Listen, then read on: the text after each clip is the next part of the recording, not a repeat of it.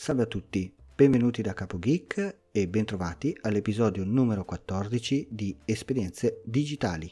Prima di iniziare la puntata volevo ringraziare subito tre persone che si sono prese il disturbo di andare sulla pagina Facebook del Festival del Podcasting e hanno messo un like ad Esperienze Digitali per il concorso di miglior podcast emergente.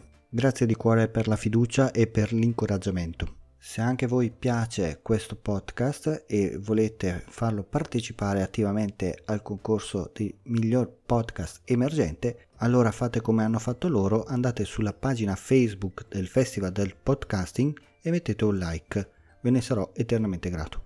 Ma ora entriamo nel vivo della puntata. Allora, finalmente abbiamo deciso che cosa mettere sui nostri bigliettini da visita e quindi ci serve un sito con cui crearli. Io ne ho testati due come al solito, uno è Vistaprint e l'altro è mu.com moo.com sono tutti e due validi e hanno prezzi più o meno uguali quindi anche la qualità è più o meno uguale quindi la scelta è indifferente. Io in questo caso ho preferito Vistaprint quindi ho iniziato a creare i miei bigliettini da visita. Da un lato ho messo capo geek sotto podcaster in piccolo molto piccolo e sotto il logo del podcast.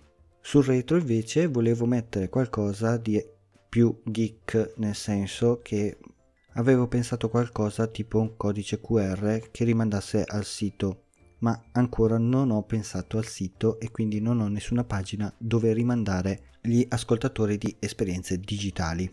Negli ultimi giorni mi sono accorto che Instagram, che continua a copiare spudoratamente Snapchat, ha creato quelli che su Snapchat si chiama Snapcode che potrete vedere nell'immagine del mio profilo e loro lo chiamano name tag una specie di codice QR che se inquadrato con lo smartphone e con l'applicazione appunto di Instagram ti porta direttamente sul profilo dell'utente. Siccome io Instagram lo uso in modo privato, cioè tutti quelli che seguo e tutti quelli che mi seguono li conosco personalmente perlomeno so chi sono, cioè esempio Montemagno non lo conosco personalmente, però so chi è e per mia scelta preferisco tenere questo account in modo privato.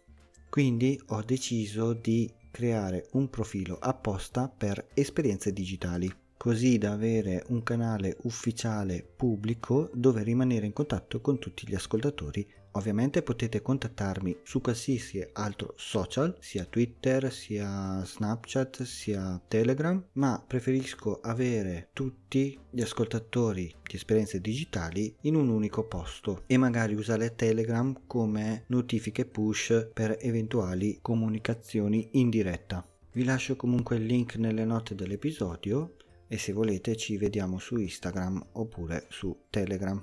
Per concludere questa puntata se vi è piaciuta condividetela, mettete like, portate a conoscenza di questo progetto tutti i vostri amici. Un saluto da Capo Geek e ci risentiamo nella prossima puntata.